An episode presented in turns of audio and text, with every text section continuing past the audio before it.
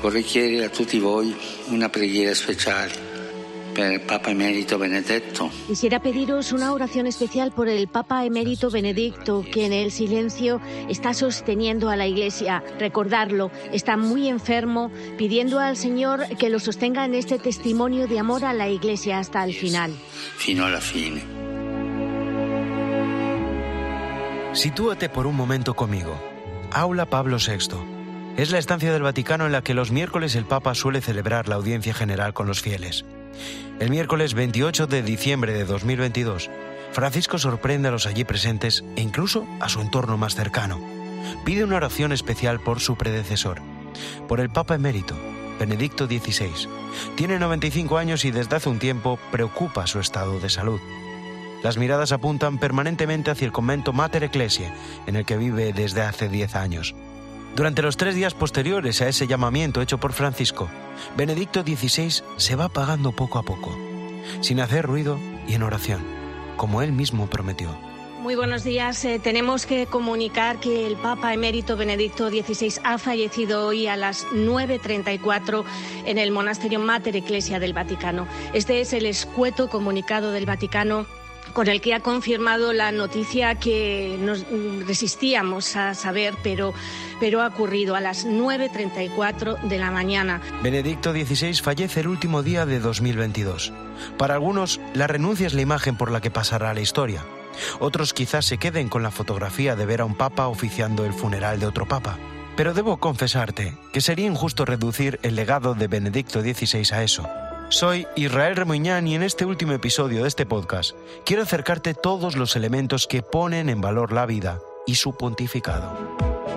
Benedicto XVI, El Papa de la Tormenta. un podcast original de Cope. Episodio 6. El legado de un sabio. Como cardenal de la Iglesia estuvo presente en tres cónclaves, los dos que se celebraron en 1978 y el de 2005 en el que resultó elegido, uno de los cónclaves más rápidos de la historia.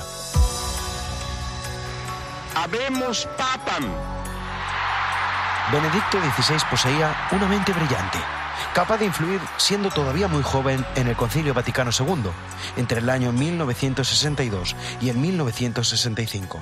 No lo digo yo, me lo aseguran quienes le conocieron y sobre todo quienes le estudiaron. Bajo Juan 23. Alfred ¿no? Pues, Sonnenfeld. 23, Sacerdote y pues, eh, psiquiatra alemán, amigo de Tuvo Ratzinger. lugar el Concilio Vaticano II. Entonces, claro, el cardenal Joseph Frings se lleva al joven Ratzinger al Concilio Vaticano II primero como perito. Su intensa actividad científica le lleva a desempeñar importantes cargos al servicio de la Conferencia Episcopal Alemana.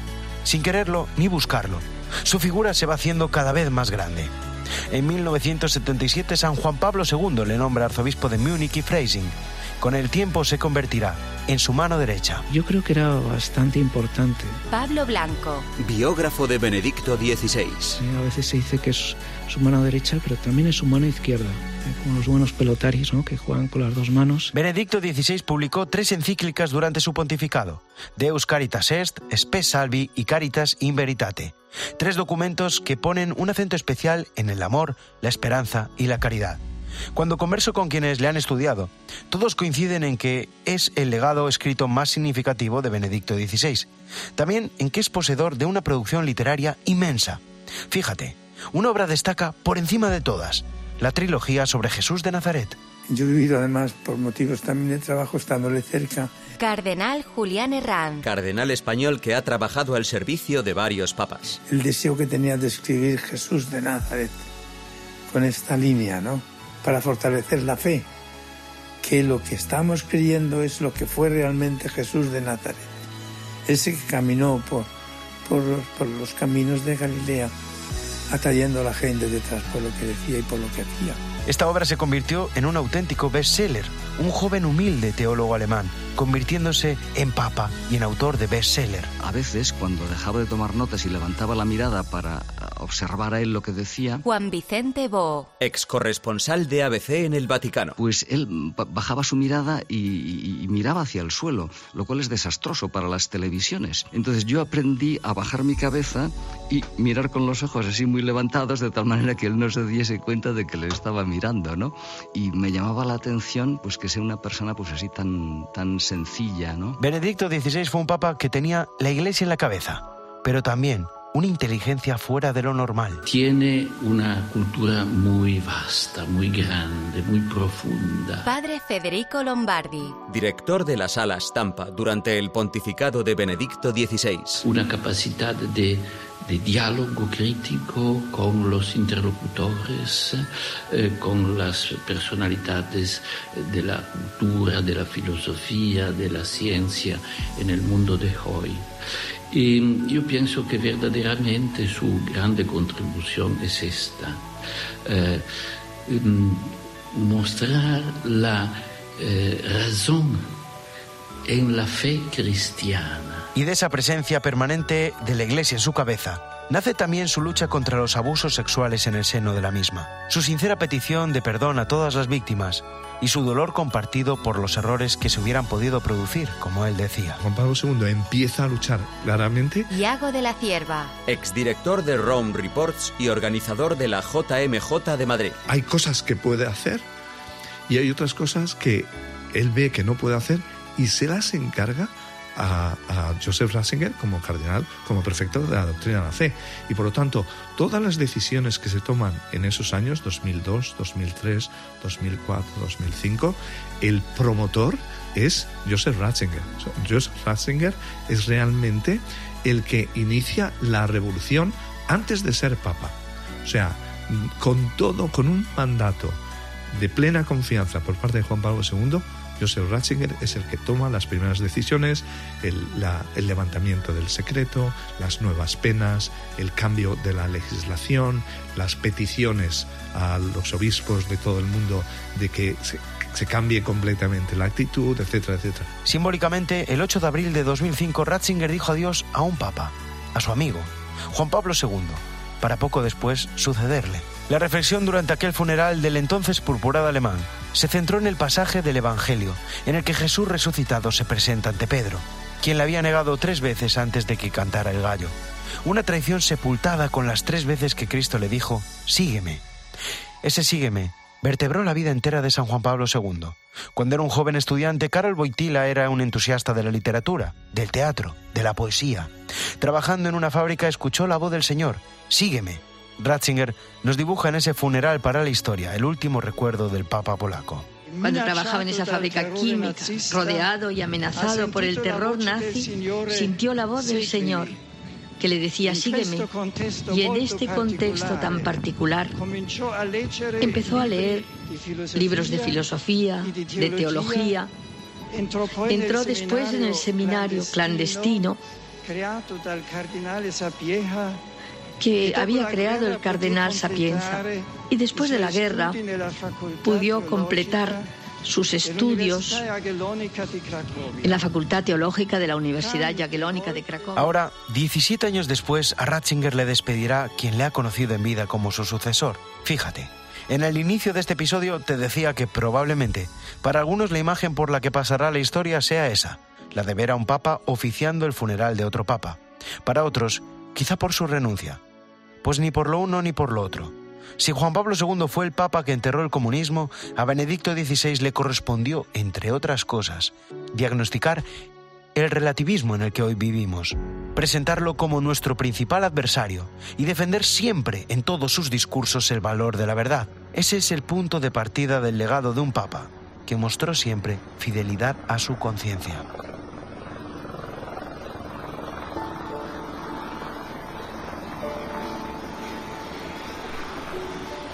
Cari amici, sono felice di essere con voi, circondato dalla bellezza del creato e dalla vostra simpatia che mi fa molto bene. Grazie per la vostra amicizia e il vostro affetto.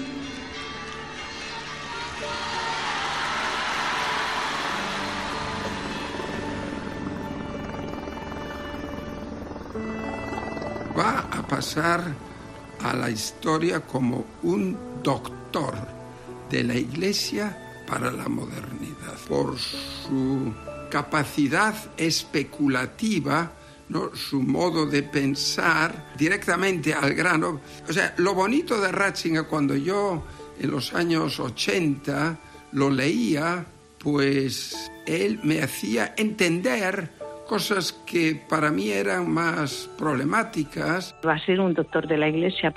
Tiene tanta, yo creo que doctrina también, ¿no? Y, y tanta clarividencia que tiene, como que, que, tiene una luz especial para ver también las cosas, ¿no? Incluso el mundo actual.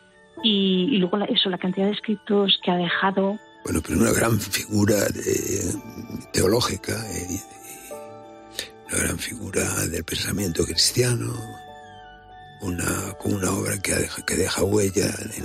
Bueno, yo creo que pasará a la historia como un hombre de un hombre de fe y de modernidad, un hombre de razón y de belleza, un hombre que comprendió que estaba en el filo de dos mundos. Yo pienso que la historia, el mundo ha tenido el Papa que le corresponde en cada época de la historia. Y definitivamente el Papa Benedicto fue un gran teólogo.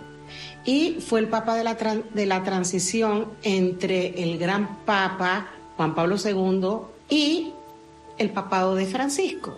Un gran Papa que nos ha dejado su, sus enseñanzas, nos ha dejado su, su legado, un Papa tierno. Y sabrá Dios si el día de mañana tendremos también un santo Papa y pasará por su bondad, por su sencillez, por su... Yo siempre decía cuando yo voy a verle, pues al cabo de dos minutos, pues no, pues no, no, no caes en la cuenta de que estás con el Papa, porque era una cosa, un ambiente familiar, un ambiente sencillo, muy agradable. Todas esas cosas son, creo, grandes virtudes de Benedicto.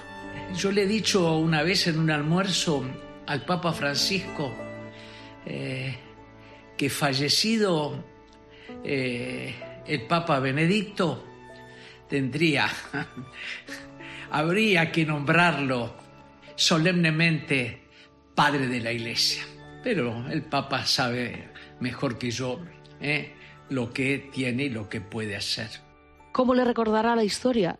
Él estuvo a la sombra de Juan Pablo II. No quiso ser Juan Pablo III. Y le tocó estar en la sombra de nuevo con Francisco. Sin Ratzinger no hubiera podido existir Juan Pablo II. Si no hubiera tenido al prefecto que velaba el Vaticano, la doctrina, que luchaba contra los abusos, el primero que se enfrentó a todos para que los abusos sexuales dejaran de salir gratis y dejaran de cubrirse, fue Benedicto XVI. Y sin Ratzinger, Juan Pablo II ni siquiera hubiera podido estar viajando por el mundo, sabiendo que tenía la casa bien guardada. Pero es que sin Ratzinger, sin Benedicto XVI, el Papa Francisco tampoco hubiera podido luchar contra la pederastia, contra la corrupción, porque él es el que le dejó los cimientos puestos. Por lo que Benedicto XVI puso el cemento, la parte gris, el, armazón, y gracias a eso Francisco pudo llegar y pintar y poner flores y toldos y seguir adelante en la lucha contra los grandes males de la Iglesia, ¿no? De esos primeros años de, del siglo XXI. Sono semplicemente un pellegrino che inizia l'ultima tappa del suo pellegrinaggio in questa terra, ma vorrei ancora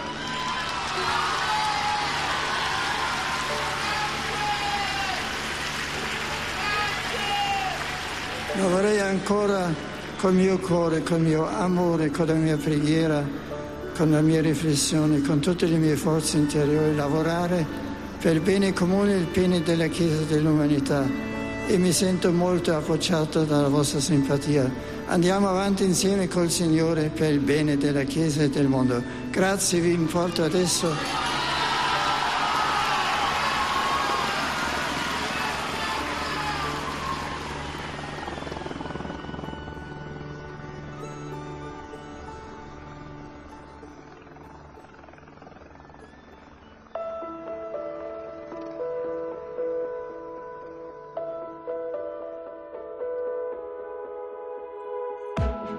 Benedicto XVI. El Papa de la Tormenta. un podcast original de Cope. Productor ejecutivo, Antonio Rantia, dirección y guion, Israel Remuñán, producción. Eva Fernández, Paloma García Ovejero, Gracia Barra e Israel Remuñán. Diseño sonoro, Germán Palacios. documentación, Mari Carmen Bernal. con las voces de Paloma Serrano, Alberto Escalante, Urbano Canal, Belén Miguel, Iranzu García Vergara, Pablo Rivas, Juanjo Prados y Pablo Delgado.